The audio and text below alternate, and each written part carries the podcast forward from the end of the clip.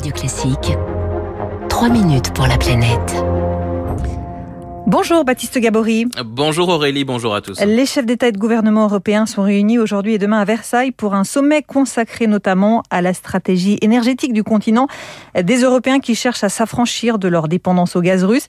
Cela passera, Baptiste, nécessairement dans un premier temps par une diversification des approvisionnements oui, trouver des fournisseurs alternatifs, hein, c'est possible. Euh, il en existe déjà euh, pour le gaz qui arrive en Europe via des gazoducs. Boris Solier est maître de conférence en économie à l'université de Montpellier, spécialiste de l'énergie sur le, les gazoducs, il y a plusieurs pays sur lesquels on pourrait un peu augmenter euh, l'offre. C'est d'ailleurs ce que prévoit de faire la, Commission européenne, notamment de, de Norvège, puisque euh, la Norvège c'est l'un des principaux, le deuxième fournisseur de gaz euh, de l'Europe, mais également depuis l'Azerbaïdjan. Mais ça, c'est une petite partie. L'essentiel du gaz que pourrait importer demain l'Europe à très court terme proviendrait plutôt du gaz naturel liquéfié. Donc, ce marché flexible qui permet de choisir le pays duquel on importe du gaz le GNL, hein, c'est là-dessus que, que, mise l'Europe. Plus de 80% de ces nouvelles importations de gaz devraient être du GNL. C'est ce gaz qui est euh, liquéfié par les, les, producteurs pour ensuite être transporté euh, sur d'immenses cargos, des méthaniers, avant d'être regazéifié sur place, ce qui permet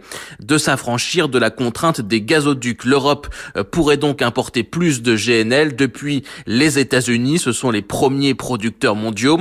Depuis le Qatar également autre fournisseur important. Le problème, c'est qu'il va être compliqué d'augmenter la production de GNL très rapidement il y a des goulets d'étranglement au niveau des capacités de liquéfaction du gaz dans les pays producteurs. Et ça, c'est une limite importante. Il faut qu'effectivement les pays disposent de capacités suffisantes pour liquéfier le gaz qu'ils produisent et pour ensuite le transporter par bateau. Et je dirais à court terme, ça va être compliqué d'augmenter euh, fortement l'offre puisque ça prend à peu près cinq années euh, pour construire une usine de liquéfaction. Et ça va se faire, euh, l'Europe va augmenter sa demande dans un contexte où tous les pays vont chercher à acheter beaucoup de, de GNL. Et puis les méthaniers ne sont pas assez nombreux, le marché est déjà sous euh, forte tension, les prix eux ont bondi, bref, le potentiel du GNL n'est pas négligeable, mais cela ne nous permettra pas de compenser tout le gaz importé aujourd'hui de Russie. Loin de là, Andreas Rüdinger est chercheur spécialiste de l'énergie euh, pour l'IDRI, l'Institut du développement durable et des relations internationales.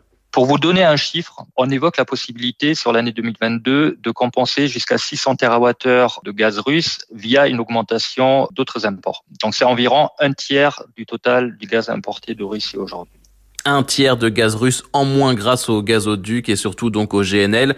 Euh, ce n'est pas non plus sans poser euh, d'autres questions euh, sur l'origine, par exemple, du gaz. Le GNL américain est un gaz de schiste dont l'extraction a un impact environnemental très mauvais et puis cela ne résout pas la question de l'indépendance énergétique européenne.